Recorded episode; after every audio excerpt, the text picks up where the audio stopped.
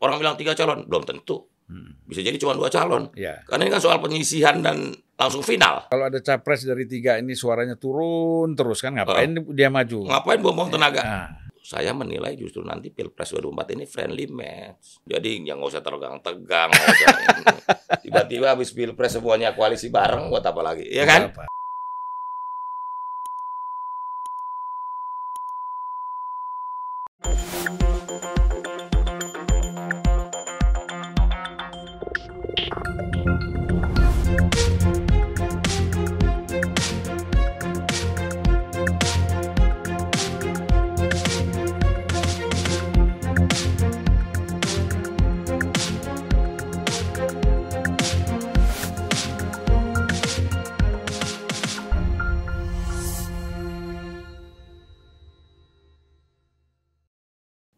Assalamualaikum warahmatullahi wabarakatuh. Waalaikumsalam warahmatullahi wabarakatuh. Selamat datang Bung Budi Aristiadi. Wah, ini Ketua Umum Projo. Projo.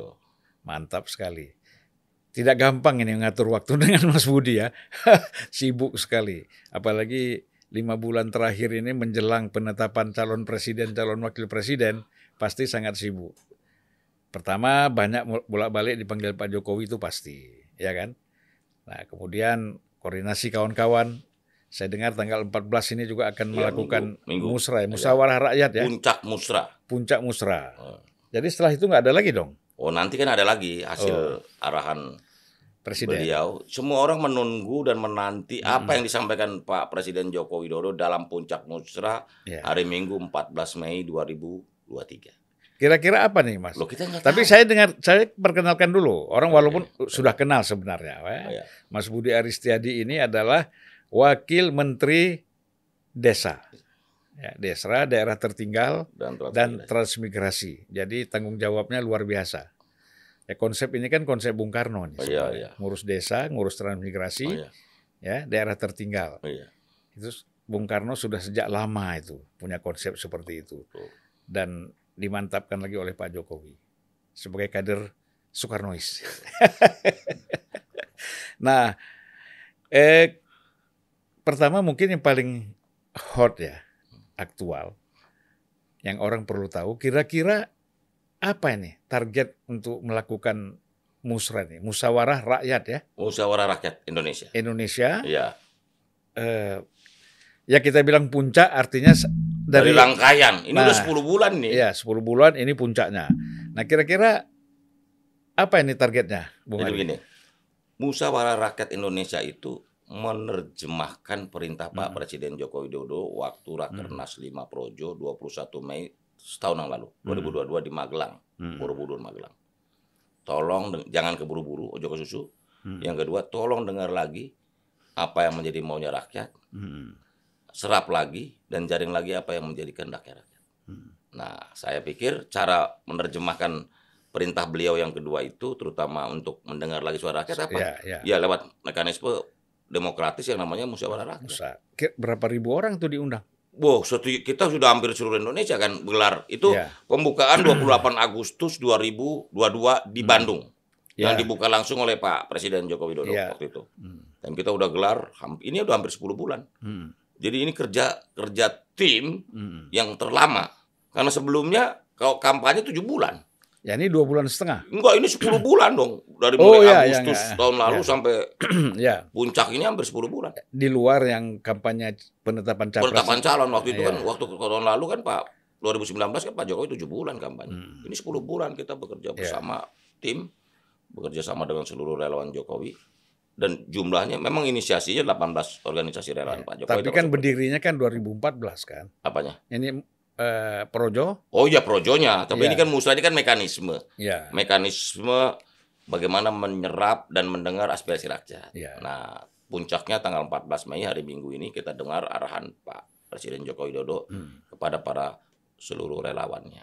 Berarti Pak Jokowi sudah dapat masukan-masukan dong dari rakyat ini. Oh Kan? iya dong. Ya kan? Kan setiap minggu sebelum kita rilis hasilnya itu juga terbuka di seluruh media kan kita sudah Hmm. laporkan juga ke Pak Presiden Joko Widodo tentang nama-nama yang eh, berpotensi menjadi eh, presiden dan wakil presiden Indonesia ke depan. Atas usulan Atau usulan dari yang kita rekam dari seluruh rakyat dari Indonesia. rakyat ini ya. Nah, jadi kalau kita lihat di sini kan udah kema- saya kira ada kriteria-kriteria pasti Ada, ada, ada. ya. Kriteria seorang seorang capres apa, Iya, apa, cawapres ada, ada. apa. Hmm. Kira-kira apa aja tuh kriteria Bung Hari? Kalau Pak Presiden Joko Widodo terakhir kan menyampaikan bahwa harus memiliki kepemimpinan yang tegas. Hmm. Yang kedua harus diterima dunia Iya. internasional. Ketiga eh, ramah dengan investasi. Dan yang keempat dicintai rakyat. Itu kan kriteria-kriteria Iya. yang yang menurut saya harus diterjemahkan kita semua. Hmm. Siapa sosok yang dimaksud gitu. Atau sosok dari paket yang dimaksud gitu. Selama eh, sejauh ini ya, kira-kira sudah keluar nggak nama-nama yang Loh itu kan udah dimunculin tiap minggu. Eh, hasilnya kan misalnya di beberapa daerah udah dimunculin. ya. Dan itu sudah terbuka di media massa juga. Hmm. Eh, nama yang diusulkan paling banyak oleh masyarakat dan warga Indonesia dari peserta musyawarah yang hadir Hmm. adalah nama Pak Ganjar, Pak Prabowo, Hmm. dan Pak Erlangga Hartarto. Nggak ada nama Anies ya? Eh, Pak Anies ada tapi di, agak ke bawah, Oh. begitu nggak masuk lima besar. Ada tapi terlalu kecil. Pak Anies ada di bawah Ridwan Kamil barangkali. Mungkin. Jadi makanya tidak disebut ya. Iya. Jadi ini bicara tiga besar ya. Iya. Yang mem- eh Oh, ya. Tiga besar. tiga besar, Iya. tetapi yang yang muncul kan dua yang dominan. Ya itu kan Nah. semua publik Indonesia udah tahu. Udah tahu. Prabowo dan Pak San, Pak Ganjar ya. Hmm. Yang Ini paling kan paling paling mendominasi lah. Ibaratnya kalau pertandingan balap ini udah di udah leading lah di dalam berapa eta, apa berapa lap gitu kan. itu persentase suaranya jauh nggak antara Enggak tipis-tipis saja. tipis ya. Dinamik dinamikanya masih masih rata-rata. Masih tapi lebih tipis dari hasil survei udah pastilah. pasti. Nah, kalau pasti. survei kan kadang-kadang antara Ganjar ya dengan- semuanya margin of error kan. ah, Makanya saya baca survei saat ini terakhir Hmm. tentang Pak Ganjar, Pak Prabowo ya. Itu selalu di margin of error. Hmm. Bedanya satu persen, dua Iya. persen gitu. Ya. Tapi ini sebelum eh, musra tanggal 14 eh, Mei ini di Hmm. GBK ya, Di, di Istora. di Istora Senayan, Seknas Jokowi itu juga sudah bikin hari Sabtunya ya. Iya. Itu apa? Ada koordinasi atau memang Eh, enggak, ya teman-teman kan begini loh. Kalau Hmm. kami kan relawan Jokowi, kami memaknai relawan Jokowi itu Iya. bahwa relawan Jokowi itu Mm-mm. harus tunduk Hmm. dan tegak lurus pada Jokowi. pada komando Pak Jokowi. Iya. Gitu. Saya nggak tahu kalau mereka menerjemahkan perintah Pak Jokowi sebagai sudah mendukung salah satu kandidat. Hmm. Gitu loh. Kalau bagi kami kan belum hal itu disampaikan. Kalau pakai tanda-tanda nanti Ya. semua orang, oh ini ke sini, ini ke ah, itu pakai tanda terserah aja. Kalau Gitu. Projo belum memutuskan Projo belum ke mana? memutuskan. Karena saya udah sampaikan, Projo akan mendukung apa pun perintah Pak Jokowi. Ya.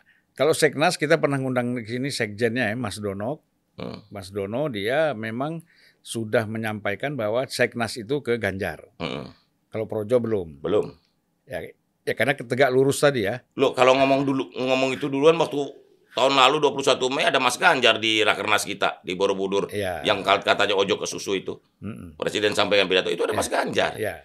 Orangnya ada di sini. Orangnya ada di sini itu ada Mas Ganjar. Iya. Kalau mau dulu-duluan ini duluan kita sebenarnya. Cuma kan kita tahu ada dinamika politik, ada Ya, ya, ya. perkembangan yang juga harus kita kita antisipasi. Ini konsistensi lah ya. Konsisten konsistensi dong. Bokil namanya relawan Jokowi harus tunduknya sama Pak Jokowi dong, ikut komando Jokowi dong. Ya. Maksudnya relawan Jokowi komandonya dari yang lain, begitu. Ya berarti kalau kita bicara pengarahan Pak Jokowi, kita dengar tanggal 14 nanti. Tanggal arahan. 14 Mei apa pengarahan dan perintah serta komando Pak Jokowi kepada kami semua. Begitu. Bisa kasih bocoran lah kira-kira apa ini arahnya? Ya ini dia nih. Ini juga ini juga kita semua gini loh.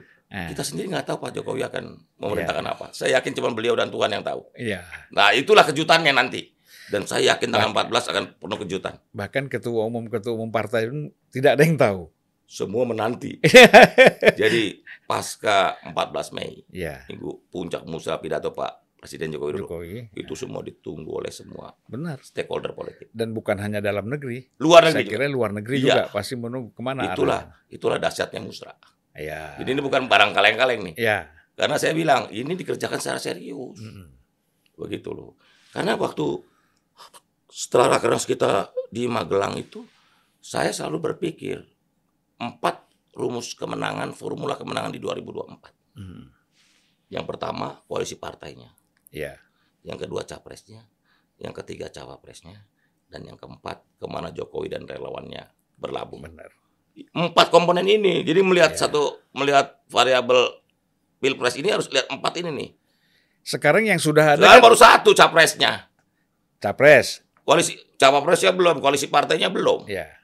Ada dua dong. Artinya relawan Jokowinya sudah ada. Oh sebagian, Oh. ya saya nggak tahu apakah mereka mendapat perintah langsung dari Pak Jokowi atau mereka menginterpretasikan kedekatan Pak Jokowi dengan Mas Ganjar Ya. atau Pak Prabowo. Tapi saya rasa, saya pikir karena saya paham betul apa yang dipikirkan oleh Pak Jokowi, Hmm. Pak Jokowi belum berminta langsung ke saya. Ya. Orang saya udah bilang ke teman-teman yang kenapa Projo belum deklarasi? Lah kalau Pak Presiden mau perintah dia langsung ke kuping saya nih, Ya. nggak lewat yang lain Ya. gitu loh. Kan PDIP itu membuat membentuk relawan sendiri ya. Iya. Kalau nggak salah saya itu ketuanya kan Eh, eh, Pak Mas Ahmad- Ahmad, Ahmad Basara. Basara. Ma- ya. Projo ikut diundang nggak untuk bergabung? Nggak. Kita diundang, cuman kan Projo sikatnya begini, Projo ikut komando Pak Jokowi. Mereka juga rasa, saya rasa harusnya mengerti Ya. bahwa Projo ini bukan underbow partai mana pun. Hmm. Projo ini cuman tunduk, tegak lurus pada Pak Jokowi. Pak Jokowi. Namanya juga Projo, Pak Jokowi. Masuk Ya. komandonya dari yang lain. Ya, satu itu. Kedua, eh, kalau kita lihat nanti ketika sudah ditetapkan capres definitif ya, sudah diajukan ke KPU, capres cawapres siapa pun kita nggak tahu. Nah, artinya nanti pasti mendukung salah satu capres. Loh pasti dong. Kalau Pak Jokowi mungkin saja Pak Jokowi netral, tapi Projo kan nggak mungkin netral. Projo pasti berpihak. Ya, akan menentukan siapa yang didukung. Gitu. Pada waktunya pasti kita akan jelas, bukan kita abu-abu. Nah ini banyak protes-protes misalnya dari Yusuf Kala, dari beberapa orang supaya Oh. Pak Pak Jokowi jangan ikut cawi-cawi lah soal capres ini, ya kan gitu. Hmm. Nah, itu bagaimana pandangan Projo? Ya gini, Pak Jokowi ini kan bukannya cawe-cawe ikut cawe. Pak Jokowi ini kan selain pejabat pemerintahan, kepala negara, beliau kan juga pejabat politik. Ya, Kalau ditanya ada interestnya, ada. Pak Jokowi juga punya interest hmm. soal bagaimana pembangunan bangsa ini bisa dilanjutkan. dan itu soal biasa Dan sebenarnya. itu biasa. Semua juga mau cawe-cawe, mau presiden masuk, mau apa keluar Ya, nggak tanggung jawab dong. Apa sih eh, tujuannya Pak Presiden Joko Widodo untuk eh, melakukan konsolidasi ke partai-partai pendukung? Hmm. Satu, pemilu ini harus berlangsung dengan baik, damai Ya. dan aman. ya, Lah itu kan cawe-cawe. ya. Ya, tapi kan concern besar. Hmm. Kedua, Pak Jokowi nggak mau pemilu 2024 ini restart. Hmm. Maunya ada kesinambungan Ya, supaya juga jangan apa yang sudah dilakukan selama ini jangan tiba-tiba batal, mangkrak lagi. mangkrak lagi. Harus dilanjutkan yang kurang kita perbaiki. Ya, yang ini diper- di yang kurang diperbaiki dan yang belum dilanjutkan begitu. tapi Nah, Anies itu kan sudah mengeluarkan ada change and continuity. Mm-mm. ya kan? Artinya kan memang ada kekhawatiran ini Hmm. hanya satu slogan yang tidak sungguh-sungguh diterapkan. Apa ada pikiran seperti itu? Ya kan perubahan dan perbaikan, Ah. perubahan dan kalau continuity kan kelab berlanjutan kan. Ya, Perubahan dan ya, per- ya defini- dijelasin dulu lah definisinya lah. gitu loh. Merumuskan perubahan juga perubahannya seperti ya, apa. seperti apa ya. Dan, Dan harus jelas. dan- seperti gini loh, kita kan aktivis 98. ah, Kita mau perubahan jelas. Apa yang Ya. kita rubah? KKN, Orde Baru, Ah. duit fungsi ABRI, ya, masa jabatan presiden dibatasi. Kan jelas gitu loh. ya. Perubahannya. ah. Nah sekarang mau perubahannya apa, perbaikan seperti apa juga harus jelas dong. Iya. Begitu kan. Ya jadi kembali lagi kalau orang memprotes Pak Jokowi itu seolah-olah ikut campur terlalu jauh di dalam persoalan pemilu, ya kan? Terutama dalam konteks capres dan cawapres. Sebenarnya Obama juga Seluruh dunia juga itu. begitu. Iyalah, Obama Putin. juga mau mati-matian dukung Hillary Clinton ke waktu itu. ya Dan itu biasa. Dan itu biasa. hmm, Yang penting kan dia tidak melanggar hukum. Iya. Mana undang-undang yang nggak boleh? ASN, TNI, Polri tidak boleh menjadi tim sukses. Itu kan undang-undang tuh. Kan nggak ada yang dilanggar juga. dan selain itu kalau kita lihat hasil survei, ya, Hmm. hasil survei memang 78 persen ya Tuh, tingkat udah 82. 82 persen kepuasan. Ya artinya kan rating. dengan 82 persen itu kan presiden tidak boleh diam. Loh itu kan kepercayaan rakyat. Iya, artinya rakyat dia harus menangkap apa yang diinginkan rakyat Rakyat. dan kepada siapa ini yang harus Iya. harus dia berikan ini Sepak- sepakat, kepercayaan. Bang. Jadi begini Bang, Appro- approval rating tinggi itu Hmm. juga sekaligus beban bahwa Pak Jokowi dipercaya rakyat untuk terus juga untuk Hmm. tanggung jawab nih menyelesaikan tugasnya Iya. dan juga mencari pelanjutnya. Hmm. Gitu loh. Di dunia ini nggak ada yang approval ratingnya Iya. seperti Pak Jokowi. Ya, Bahkan Kim Il Sung, Kim Jong Un sama ya. Lenin sama di partai-partai negara-negara komunis Ya, termasuk yang dengan si yang non demokrasi bisa ya, kalah. termasuk Xi Jinping ya. Iya, termasuk Putin jangan-jangan kalah kalau disurvei Iya. di Rusia, gitu kan? Apakah Pak Jokowi besok itu kira-kira menyebutkan langsung nama atau kriteria-kriteria? Nah, itulah yang kejutan yang kita kita tunggu. Makanya semua mata, semua telinga akan memantau pidato Pak Presiden Joko Widodo tanggal 14 Mei 2023. Ini Karena landscape landscape politik Indonesia ini bisa bisa berubah drastis. Ya, berarti tidak bicara lagi soal kerut kening, tidak Hmm. bicara lagi simbol-simbol seperti eh, apa Rambut, rambut putih, ya kan? Pekerja keras, tapi langsung sudah masuk ke penyebutan nama penyebut. dong. Ya kita nggak tahu, itu kan Nah. cuma yang tahu cuma Pak Itulah Pak- itu yang dimaksudkan dengan kejutan ya. kejutannya. Dan nama itu kira-kira tidak keluar dari Prabowo dan atau Ganjar ya. Ya kan nggak mungkin nama lain lah. kita mana kita hari udah 10 bulan lagi menjelang pemilu Iya. pilpres kayaknya mohon maaf ya itu kan udah udah ibarat lomba eh, mobil balapan mobil ini udah di front row ini udah di depan Tapi Gitu. kan problemnya gini, Bung Ari. Eh, kalau kita baca ya perkembangan bahwa eh, kecenderungan ada kecenderungan dari apakah PDIP ataupun koalisi lain misalnya ingin eh, apa menjadikan Prabowo ini sebagai cawapres, ya ya kan? Ya berarti cuma Ganjar dong yang disebut besok. ya gini ide Prabowo Ganjar atau Ganjar Prabowo kan udah lama memang idealnya menyatukan Prabowo Ganjar dan Ganjar Prabowo Ya. Persoalannya, per survei dalam 2-3 bulan terakhir ini, kok suaranya tipis-tipis. Ya. Plus minus lah, ada yang Ya. wah, lembaga survei menang Pak Ganjar satu persen, ada di sini menang Pak Prabowo 2 persen. Terus kalau udah begini tuh siapa yang mau jadi capres, siapa yang jadi cawapres? Ya, agak repot, agak Iya kan? repot. Ya, Jadi Ide itu bagus. ya. Ide menyatukan Ganjar Prabowo dan Prabowo Ganjar itu bagus. Hmm. Cuman eksekusinya Susah. susah. Karena masing-masing punya partai. Satu, kedua angkanya kan kalau bahasa orang sekarang beti. Hmm. beda-beda tipis.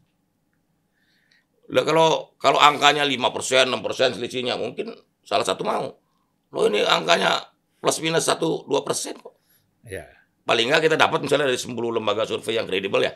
Kan begitu. Bilang Ya. Prabowo menang 2%, 1%, Ganjar menang 2%, 1%. Kan nggak ada yang jomplang. Dan kalau survei Gerindra misalnya yang yang menang pasti yang Ya tinggi pasti Pak Prabowo. Prabowo, PDI yang Iya, mana Ganjar, Ganjar. ya kan? Iya. Ya jadi agak sulit ini kalau kita bicara subjektivitas ya. Iya. Nah, tapi survei ini kan juga kalau kita bilang subjektif itu juga susah juga kan? Betul. Karena itu hasil survei ya. Iya. Nah, Bung Ari sendiri kira-kira nih kan memang kita tahu lah kita tegak lurus kepada Pak Jokowi ya. Heeh. Tapi kan bisa kasih gambaran eh, kira-kira ke mana ini? Ini or- orang perlu tahu nih Bung Ari. Justru ini semua orang memang menanti, menunggu ke mana arah Pak Jokowi dan relawannya ini berlabuh. Ya. Itu pertanyaan banyak orang. Karena logikanya begini, begitu approval rating Pak Jokowi tinggi, 82%, dan saya yakin akan terus bertambah, Ya. bisa sampai 85%. Itu kan semua yang di endorse Pak Jokowi pasti menang. Ya. Jadi Jokowi is the real kingmaker. Siapa yang didukung Pak Jokowi pasti menang. Dan kita sudah pernah ngomong di sini itu. Iya. Walaupun eh, ada kasus penolakan terhadap Israel Heeh. yang dilakukan oleh Ganjar dan Eh, eh, Koster waktu betul, itu termasuk PDIP, Hmm. tapi Pak Pak, Jokowi Jokowi tetap naik. tetap kingmaker. Pak Pak Jokowi tetap naik ininya. Eh, approval ratingnya, Iya. tingkat kepuasannya. Jadi saya udah bilang kekuatan Pak Jokowi itu apa? Satu, eh, beliau dipercaya rakyat. Ya. Rakyat percaya Pak Jokowi ini. Hmm. Kedua, relawan Jokowinya solid dan militan. Iya. Yang ketiga, Pak Jokowi terus bekerja sepenuh hati untuk ngurus Republik ini. Nggak ada presiden mau mau turun masih ngurusin jalan Ya. jalan apa? Jalan bermasalah di Lampung misalnya. Nggak ada. Gitu loh. Udah mau turun lah, udah sebentar lagi mau ganti nih masih ngurusin ya. Jadi Yes. Pak Jokowi tetap konsisten nih. Sampai bulan Oktober 2024 nanti ya. Iya, masih serius, masih konsisten untuk bekerja serius Dan gitu loh. itu orang lupa, Pak Jokowi itu kan masih existing presiden itu nanti sampai 2024 Oktober. Oktober 2024, Bukan 20 Oktober 2024 Nah. karena jad- penjadwalannya itu. Ya, bukan berarti dia selesai pada saat 14 Februari pemilu. Ada lagi kan? Berarti masih tanggung jawab dia Iya. gitu. Jadi kan priorisasi beliau kan 20 Oktober 2019 sampai 20 Oktober 2024. Ya. Jadi masih satu setengah tahun Pak Presiden Jokowi udah punya tanggung jawab Aneh, terhadap bangsa dan negara. Bung Ari kita pernah satu forum di Detik ya, adu perspektif Ya. waktu itu ya, bareng-bareng kita. Mm-mm. Ya ini ngomong sama, kita kan guyon waktu oh, itu iya. kan. Guyon-guyon kira-kira ke mana. Bung Ari bilang kita cenderung juga ke Prabowo. Sempat Bung Ari ngomong gitu ya. Itu ngomongnya apa? Bukan eh, paling nggak dari dua nama itu ya kita lihat lah. ya, ya. Artinya juga Pak Jokowi juga memberi proporsi yang hampir sama ke baik Hmm. Pak ke Bas Ganjar maupun ke Prabowo. Ya. Justru saya menilai justru nanti Pilpres 2024 ini friendly match, Hmm. pertandingan persahabatan. Oh, ya ya ya. Jadi yang nggak usah usah tiba-tiba habis Pilpres semuanya koalisi bareng buat apa lagi, ya kan? Apa? Kayak kemarin lah, Pak Iya, Prabowo Pak kita tegang-tegang jadi ternyata ini ntar juga Prabowo dan Pak Ganjar selesai Ya. Habis Februari bergabung lagi. Ya, siapa yang menang? bergabung. Bergabung, kan? Nah, makanya jangan terlalu tegang-tegang lah. Benar. Indonesia ini eh, kulturnya beda sama negara lain. Dan pelajaran Pak Jokowi dan Pak Prabowo bergabung dalam satu pemerintah ini pertama kali dalam sejarah. Yang tegang kan koalisi yang lain. Ulah yang lain. Kalau- dan ini diikuti oleh Malaysia loh. Ya, Anwar Ibrahim ngikutin pola Indonesia ini. gitu ya. Karena bukan apa-apa. Dia sudah sadar Hmm. negara ini kalau mau maju itu harus bersatu, Ya, benar. persatuan nasional. Cuman ini kan soal porsi aja. Ya, tapi kan gini, media itu kalau kalau kalau nggak ramai kan nggak ada yang Iya, kalau media kan maunya clickbait, Nggak ada- judul yang seru-seru, nggak ada yang baca nggak ya. ada yang mbak judul seru-seru gitu loh. Kecuali unpacking nih. Iya, Kita mengikuti bagaimana supaya damai. damai. Jadi kalau media kalau nggak diksi-diksinya perang saudara Ah. apa kalau nggak kita makanya kita balik diksinya enggak ini pertandingan persahabatan nih Ya. gitu. Gitu. Dan kecenderungannya kayak eh, sepertinya ini kita hanya ada dua calon presiden ya, Eh, yang visible ya. yang visible ya. Orang harapan oh tiga calon, empat calon. Saya bilang yang visible ya tiga- dua calon. Dua. Ini kan orang bilang tiga calon, belum tentu. Hmm. Bisa jadi cuma dua calon. Ya, Karena ini kan soal penyisihan dan langsung final. ya.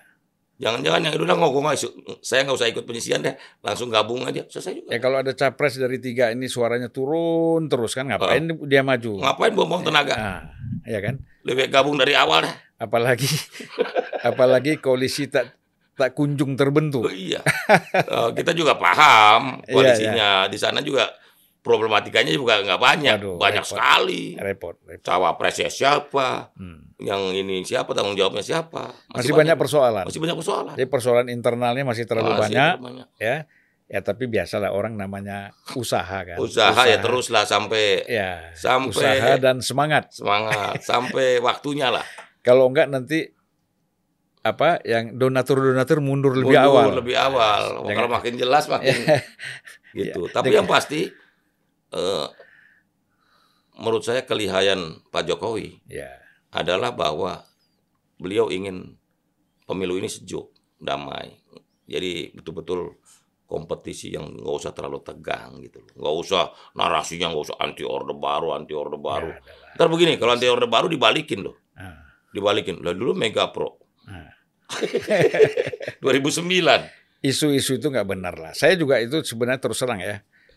Ngapain sih misalnya Pak Jok eh Pak Wiranto Eh, mengulang lagi menyebut wah dulu itu 98 itu peristiwa Trisakti, peristiwa kerusuhan itu itu kan saya Prabowo dan Kiplan Zen. Kan sebenarnya gitu-gitu nggak usah dibahas Mm-mm. lagi, udah selesai gitu loh. Udahlah, ini sekarang pemilih pemula banyak. Ya. 59% pemilih Indonesia ini pemilih milenial. Ya.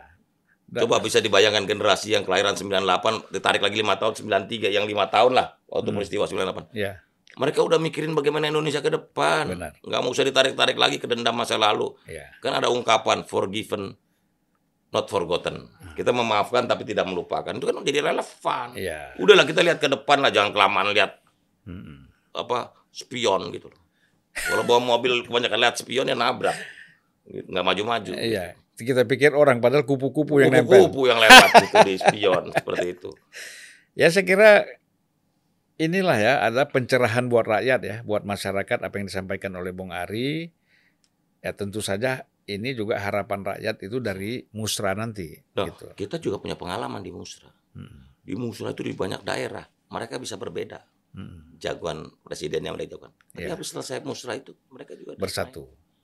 Jadi kemungkinan Jadi kalau rakyatnya damai nggak usah dipanas-panasin. ya, Itu pendukungnya Pak Prabowo, Pak Ganjar di Jawa Tengah, Jawa Timur. Habis itu joget bareng. ya. Padahal mereka ketika Musra, bagaimana mereka jadi gini, loh, rakyat kita juga pengen damai. Jangan elit-elit ini ngompor-ngomporin, gitu loh. Ya kalau elit kan tujuannya lain sama rakyat kan. Iya.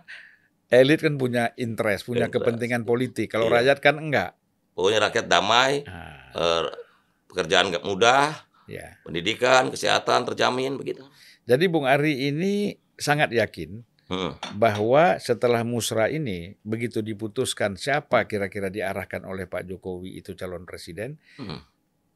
eh, Projo dan musra ini solid ya. Solid dong. Kalau Solid. kita kan udah bertekad, Nah, berjanji dan bertekad bahwa kita solid dan militan ikut komando Jokowi. Ya.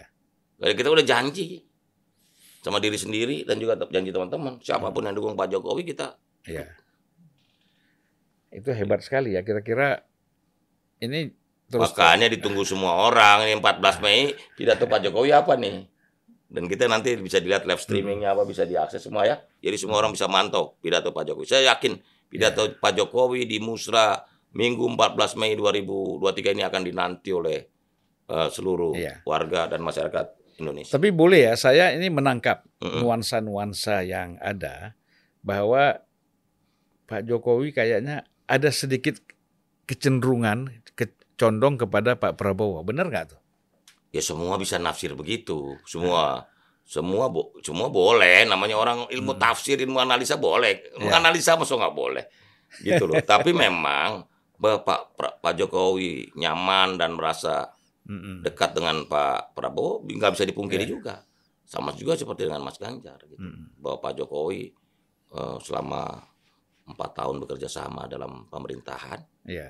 terasa ada chemistry begitu di antara beliau-beliau dan saya yakin mereka saling respect gitu loh pendukungnya nggak usah lagi ngadu-ngadu lagi gitu loh Hmm. termasuk soal Pak eh, Ganjar gitu kalau analisa atau kesimpulan Bang Julpan kelihatannya Pak Jokowi, Jokowi. lebih Cenderung ke Prabowo. cenderung nggak Prabowo ya masa kita larang analisa seperti itu Boleh-boleh aja. boleh-boleh kan? aja namanya Nah, analisa kan. saya menangkap juga Oh, dari iya. ya, dari yang berkembang gitu lah ya kan. Kita kan kalau media banyak aja orang kasih input Oh, ya kan. iya iya iya Ya kan? Apalagi kita bilang, Bang nanti sama siapa? "Ah, sama Budi Ari. Wah, tolong Bang tanya ke mana nih? Apa Pak Jokowi cenderung cenderung ke apa ke Prabowo? iya.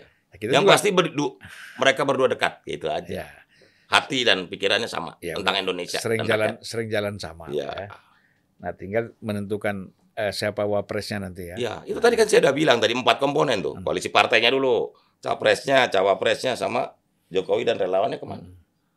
Lah ini kan baru satu capresnya. Mm-mm. Koalisi partainya belum masih dinamis. Ah, digodong nggak tuh soal cawapres di Projo? Ya kan di Musra ada juga cawapres. Oh, nanti dibahas juga, Kan disampaikan udah kan nggak? ada selain capres tiga nama tadi Pak Prabowo, Pak Ganjar dan Pak Erlangga. Heeh. Ada cawapres juga nama Pak Mahfud, Pak Hmm. Muldoko, Pak Ustadz Rasid dan Pak Sandiaga Uno. Ada ya. Ah. Erik Erik Thohir nggak masuk Erick Thohir ada tapi di belakang, di bawah, belakang. gitu. Ridwan Kamil juga. Ridwan Kamil ya lima besar lah gitu loh.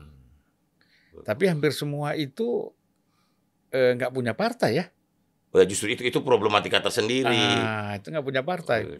Padahal koalisi partai menentukan tadi Iya. syarat saya gitu kan. Ah, Gitu. jadi paling tidak kalau kita lihat kecenderungannya salah satu ketua umum partai ya. Bisa begitu juga. Ah. Ya, karena kan kalau nggak punya partai repot. Nah, ini kan sekarang begini, koalisi partai ini kan menentukan soliditas pemerintahan ke depan. Hmm. Kan rakyat juga dilihat, oh partai yang dukung bagaimana. Iya. Iya kan? Iya. Eh, Janji dan harapan tentang oh, pengelolaan pemerintahan di lima tahun ke depan kan juga tergambar dari koalisi partai itu. Iya. Coraknya, warnanya, gitu. Nah, ya artinya memang eh, apa? Pasti mencari cawapres yang memberikan mendongkrak juga suara capresnya kan? Gini loh, kalau dari hasil pantauan kami, Hmm. sebanyak-banyaknya cawapres itu hanya menyumbang 6 persen. Kecil ya. Semuanya. Ya Pak Jokowi bicara juga sama saya. Hmm. Pengalaman saya ya, 2014-2019, sumbangan cawapres cuma 6 persen. maksimal 6 persen suara. Jadi nggak nggak terlalu nggak terlalu besar. Justru Ya. tugasnya cawapres adalah bagaimana menjadi pelengkap dari capresnya, bukan elektabilitas. Kalau capresnya elektabilitas, ntar balap karung presiden sama wapresnya. Lihat seperti contohnya Obama sama apa eh, presiden Amerika sekarang Joe Biden. Joe Biden tahu dia mesti selangkah di bawah Obama, Ya. termasuk juga begitu Joe Biden sama Kamala Harris. Hmm. Wakilnya, wakilnya juga tahu kan, gua nggak, mu- nggak, saya nggak boleh lebih populer dari presidennya. Ah, Begitu. Jadi Iya. tugasnya wapres ini melengkapi hal-hal yang tidak dimiliki eh presidennya. Iya. Gitu loh. Kalau presiden juga pakai cap wapres juga ingin populer ya ntar balap karung dong. Presiden seperti antara Pak Jokowi dengan Pak Maruf Amin ya. Iya. Ya paling enggak Pak Maruf Amin itu kan memimpin doa kalau Oh, ada- Iya, saya- paling paling tidak kan nggak ada rebutan popularitas gitu loh. Ya, Pak Jokowi tidak mengambil porsi baca doa, Mm-mm. Pak- Pak Maruf Amin juga nggak mem- mengambil porsi untuk bekerja detail. masuk-masuk dalam dunia politiknya ya, dalam soal iya. pemerintahannya. Saya kira memang itu ideal, Ideal. pembagiannya jelas gitu loh. ya. Jadi kembali lagi, kalau misalnya yang maju dua orang, dua capres, Dua paket lah. dua paket, ya dua pasang antara Prabowo satu paket, Hmm. Ganjar satu paket, ini all Jokowi's men lah. Lah iya iya ke sana dong. Ya, Makanya Pak. kan saya bilang tadi friendly match. Ya, Nah, kalau friendly match ngapain tegang-tegang? benar. Nggak usah nggak usah terlalu apa buang tenaga kita untuk saling apa maki-maki, nyebarin hoax, bikin hoax, bencian, perang saudara. Makanya diksi-diksi itu saya udah bilang jangan pakai diksi-diksi itu, perang saudara lah. Apa. Enggak, ini pertandingan persahabatan. Itu. Nah, oke kita tadi sudah tahu lah, Eh. ada pembahasan cawapres. Pasti kan ada kecenderungan. Hmm. Cawapres untuk Ganjar itu yang pas tuh kira-kira gambarannya ada nggak? Belum Ya ada. itu itu itu inilah pak eh, partai lah PDI Perjuangan yang menentukan Ah. kriteria katanya ada 10 nama apa ya silakan aja. Ya. Gitu. Terus kalau Gerindra, kalau Prabowo, Prabowo kan tetap tetap hitungnya kan banyak juga Hmm. faktornya gitu loh. Tadi kan saya bilang koalisi partai ini menentukan. ya. Sekarang ini sekarang ini jadi kalau chapter nih, Bang, Mm-mm. chapter pertama koalisi partai, chapter kedua ini paket pemaket nih. Ya, Ini kan sekarang chapter dua kita. Mm-mm. Nah, chapter ketiga baru pemenangan kan. ya. Nah, chapter keempat baru distribusi kekuasaan dan pengelolaan pemerintahan ke depan. Nah, ini kan baru chapter dua. Iya, iya. baru ini lagi pasang memasang nih, ya kan? Ini sama ini ya, gitu. Nah, tapi Ya. chapter 2 ini tergantung chapter satunya. Koalisi partainya gimana? Si ini sama partai ini sama ini. Kan itu juga mempengaruhi kan. Ya. Gitu loh. Jadi memang sulit-sulit gampang ya. Iya. Gampang-gampang sulit. Ya, ini kan semua partai tahu bahwa ini pileg pilpres rentak gitu loh. Sehingga juga tentu berhitung dalam banyak baik kepentingan partai di satu titik. Jadi ini kan ini kan dalam politik ini kan partai politik juga menghadapi satu fenomena di satu titik dia berteman, satu titik juga ber, Ya. kompetisi kan gitu. Ini memang seru. Walaupun kita bilang tadi friendly, Ya Tapi- friendly match kan bisa seru juga bukan ya seru, nggak seru Saya lihat seru ini karena eh, apa? Serunya bukan dari segi capresnya atau cawapresnya, tapi serunya kan dari para pendukungnya kan, Ya supportingnya. ini. biasa kalau bola kalau pertandingan persahabatan, Ah. kalau tarkam aja antar kampung aja tetap aja seru Ya, kan. jadi gitu. si siapa?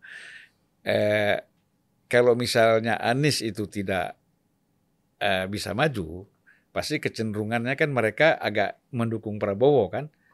Pokoknya gini, soal Anies bisa maju atau nggak maju bukan urusan kita. Ya, ya. Itu kan urusan partai yang dukung. Mm-mm. Mau Nasdem, mau Demokrat, itu kita kita nggak campur Iya. PKS dukung masa. Silakan. Kalau mereka mau merubah dukungan nggak jadi nyalonin Anies juga hak mereka Ya, gitu loh. ya. Jangan Ya, dicampur-campurin di bukan, sini. bukan, bukan. Maksud saya begini, kan kita perkirakan Anies tidak maju, kan gitu. Loh, abang bisa berani menyimpulkan begitu ber- berarti akan ada partai yang tidak menarik diri Nah, pencalonan. Saya pernah di beberapa podcast orang Eh, eh. atau di sini saya nyatakan saya tidak yakin Anies bisa maju capres. Kelihatannya anginnya begitu ya. Ya, saya yakin. Karena saya udah bilang ini mau pertandingan bertiga apa langsung berdua, ya kan? gitu. Kan ringkas aja. Udah Gitu. kalau- kalau sepak bola itu kan berdua dulu lah, dua Bukan mau semifinal apa langsung final gitu aja kan. Nah, Gitu. ya saya kira kecenderungannya nih final nih. Langsung final. Final. Iya. Iya Dan kan? all Jokowi's men. Iya. Ah, gitu. Iya, final karena Kemarin saya ditanya di hmm, eh, satu media juga sama. Bang, hmm, masih yakin? Saya masih yakin cuma dua calon hmm, di Pilpres 2024. hmm, Bukan tiga calon, dua calon. ya. Keyakinan saya juga begitu, Itu. ya. Karena Eh. Ini bukan ini bukan soal lamaran tapi kemungkinan ya visi, visible lebih visible juga. melihat problem di Problem. masing-masing partai, ya kan? Misalnya kita lihat sudah ada dibuat piagam kesepakatan Eh, wapres cawapres ditentukan oleh Anies. Iya. Anies yang menetapkan siapa. Tapi kan ternyata PKS masih jalan-jalan, iya. ya masih ke ngundang si Sandiaga Uno, Oh. masih ke Mahfud MD. Mm. Kemarin Candi datang lagi, ya kan? Ya berarti ini bukan ditentukan Anies. Lalu Nasdemnya juga di antara Nasdem ada dua kubu, Mm. ya satu ke kiri, satu ke kanan, gitu kan menentukan. Jadi bingung sendiri. Ya memang saya lihat yang masih tenang itu Demokrat, Iya. ya karena mereka tetap AHY. Sekarang kalau nggak AHY gimana kan gitu. Satu satu problem. Kedua, Demokrat juga selagi menghadapi kasus hukum. Iya, iya, iya, iya. iya. Nah, kalau Mahkamah Agung memutuskan nanti ternyata Muldoko yang menang, selesai, Saya juga. Ya. ya kan? Ya masihnya dinamika masih. Ya. Dan dalam dinamika itu ada kejutan-kejutan. Kita kan setiap chapter ada. Kalau nggak ada kejutan juga nggak. Ya. Politik Indonesia ini nggak menarik. Gitu. Mm-mm. Termasuk kejutan, PDI nyalonin lebih cepat, ya kan? Itu kejutan. ya. Iya, nggak apa-apa kan semua harus ada Iya. kejutannya. Itu. Itu kira-kira kenapa PDIP? Aduh, saya bukan analis PDI Perjuangan, Bang. Itu punya hitungan Enggak. tertentu. Ya tapi kan ada dengar-dengar juga. gitu. Ya, ya, Kan Pak Jokowi kes- kesannya kan mendadak tuh kan. Eh, tahu bahwa ada deklarasi itu kan. Hmm. Nah. Gimana? ya kita nggak mau mengomentari lah itu haknya politik PDI Perjuangan lah mau nyalonin waktunya apanya kalau punya hitungan ya nggak apa-apa. Ya. Yang pasti kan juga rakyat juga punya hitungan. Apa waktunya tepat atau Hmm. orangnya langsung cepat ini karena Saya satu penas paling penasaran saya. Apa sih yang menyebabkan eh, Pak Jokowi ini percaya banget sama Budi Ari ini? Ya, Ya kan? Ya artinya informasi-informasi apa yang disampaikan Pak Jokowi yang tidak mungkin didapat oleh siapa pun, ya kan? Tetapi ah, Budi Ari bisa dapat. Loh, kita kan informasi. rasional. Ah, Kita kan rasional apa adanya, Bang. Dan kita kan buat kebaikan banyak Hmm. pihak. gitu. mm, Jadi juga kepentingan semua pihak. Kepentingan negara, rakyat keurus. Ya. Gitu loh. Kan kita kan slogannya Projo kan setia di garis rakyat. Ah, Selama setia di garis rakyat masa Pak Jokowi itu saya yakin tuh. Hmm. Kalau kepentingan rakyat pasti utama.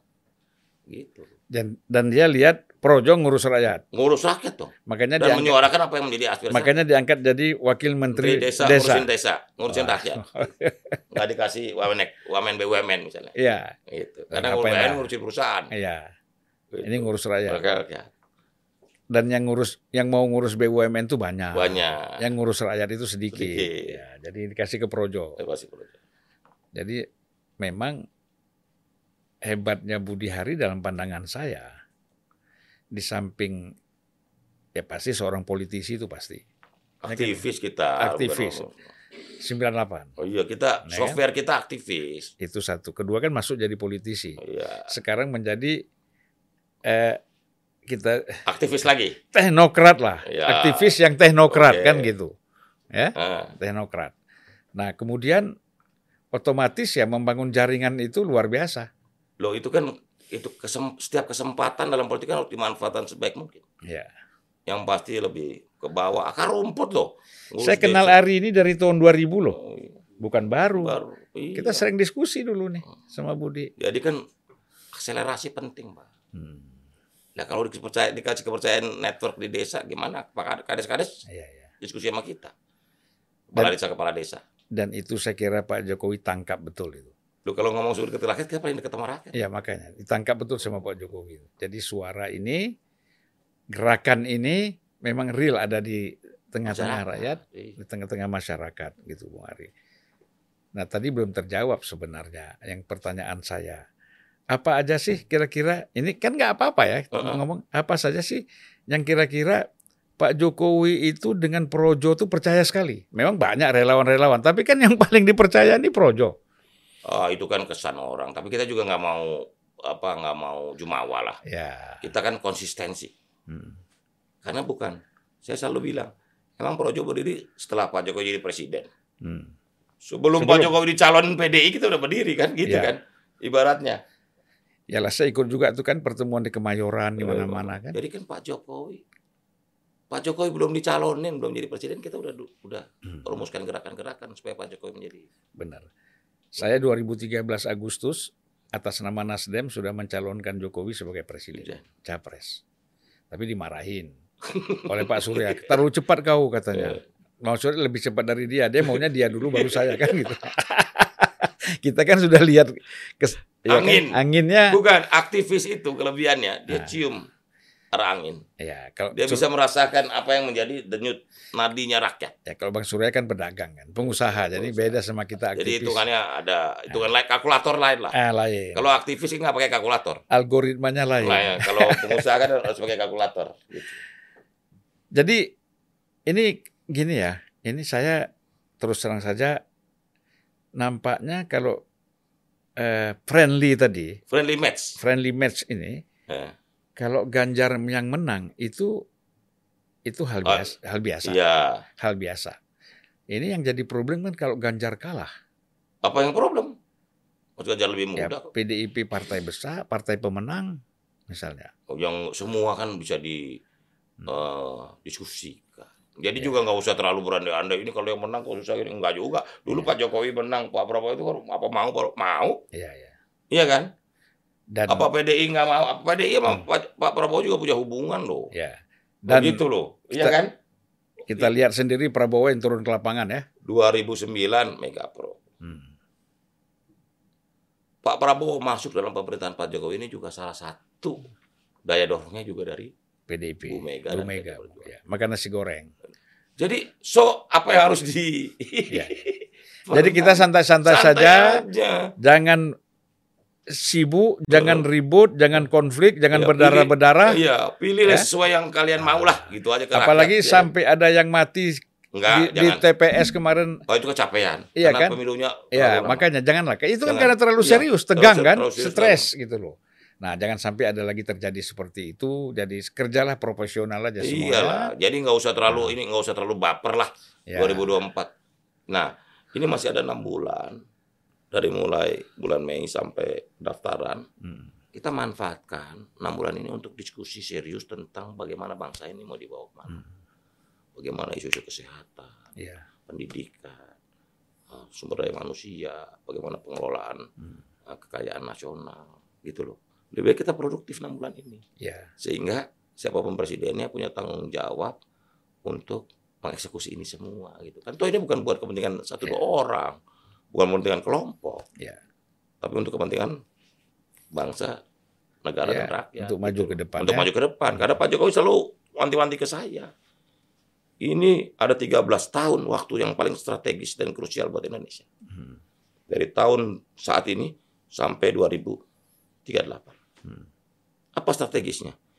Supaya negara ini tidak terjebak middle income trap atau pilihannya terjebak dalam middle income trap atau menjadi negara maju. Hmm. Karena waktu-waktu inilah yang paling vital. Contoh Amerika Latin. Jadi negara kelas menengah terjebak. Iya. Nah, kita contoh Korea Selatan. Dia lompat. Hmm. Sekarang menjadi negara maju. Hmm. Jadi 13 tahun ini ini waktu yang penting bagi nasib negara.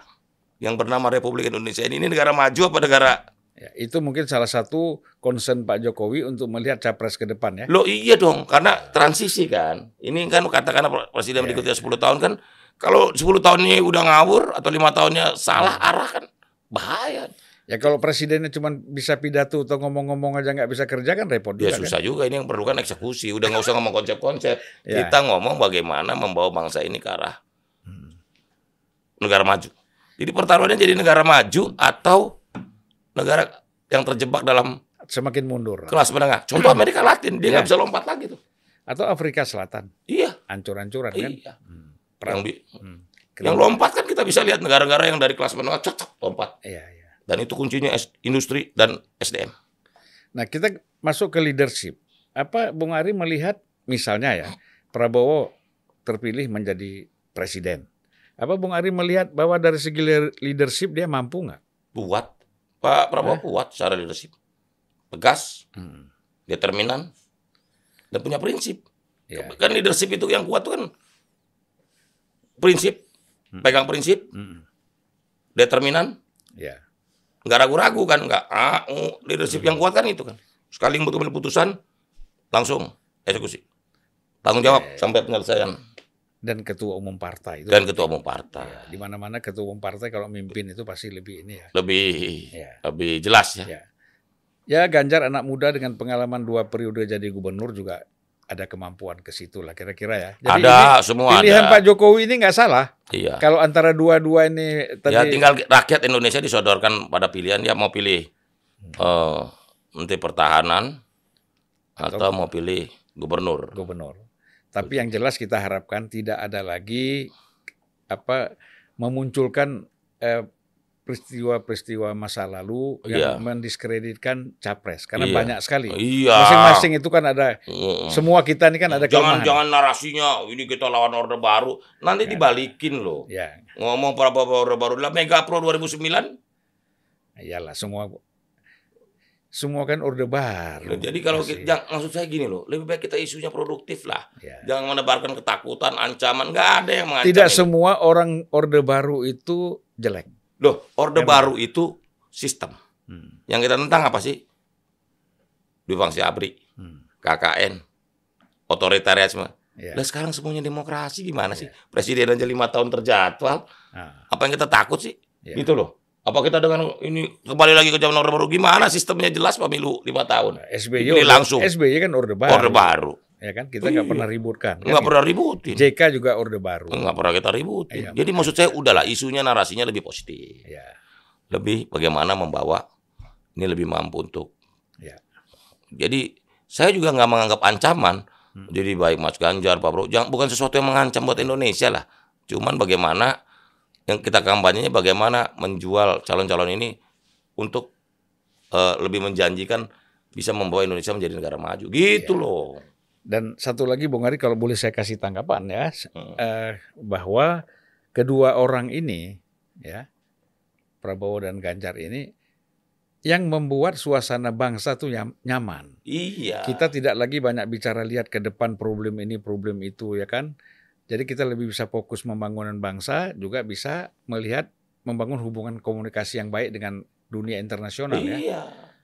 Kalau enggak kita direpoti dengan Repotin hal-hal dan Pak Prabowo dan Pak Ganjar kan juga dalam berbagai kesempatan selalu jangan menghujat menyebarkan luas law- calon lawannya kan bagian dari ya, itu. dan Pak Nah kalau pendukungnya berlebihan juga salah dong. Ya. Iya kan? Luar biasa lah saya kira yang apa juga Pak Prabowo kemarin menyampaikan bahwa eh, apa Pak Prabowo menyampaikan eh, semua kawan saya, Iya. semua berpikir untuk kemajuan Bangsa, bangsa. iya. Pak Anies itu kawan saya, Iya. Pak. kemudian Iya. Pak Ganjar Positif kawan semua. saya untuk bagaimana semuanya sama-sama ingin maju. Iya. Dan saya kira kalau siapalah misalnya Ganjar jadi presiden atau Prabowo gaji presiden, nggak ada salahnya juga mengajak Anies masuk ke dalam kan? Nah itu itu terserah aja. Ya. Kan nanti kita semua kan semua kan eh, apa kompromi politik negosiasi politik kan terjadi. Iya. Ya. Supaya rukun semua. Semua rukun dan semua. Iya. Kita kan pengen Indonesia ini maju dan syarat negara maju. Mm. Dari semua literatur yang saya baca secara historis ke seluruh dunia, Hmm. modalnya cuma satu. Persatuan nasional. Itu semua negara maju dari Iya. sana. Jepang, Eropa, Jerman, Inggris, Amerika pun Ya. dia kalau nggak bersatu tuh waktu itu nggak bisa tuh kayak kayak sekarang gitu loh jadi Ya. negara tanpa persatuan nasional yang kuat jangan harap jadi negara maju begitu pak Pertarungan selesai, pertandingan selesai. iya Kita mari bangun mari mikirin bangsa dan bangun bersama-sama Bersama. supaya Indonesia ke depan lebih maju. ini Ya. 13 tahun ini Iya. kalau kita lolos dari Ya. middle income trap udahlah kita ini negara maju kita punya kok potensi Iya ya, luar biasa. kekuatan kita sebagai bangsa Korea nggak punya sumber daya alam aja bisa jadi negara maju kok Hmm. masa kita nggak bisa Ya, apa itu yang nggak ada di Indonesia Kelanjutan kepemimpinan itu penting Iya. supaya dia satu arah kan. satu arah Jangan sampai berpikir lain. Baik, Bung Budi, aduh luar biasa ini.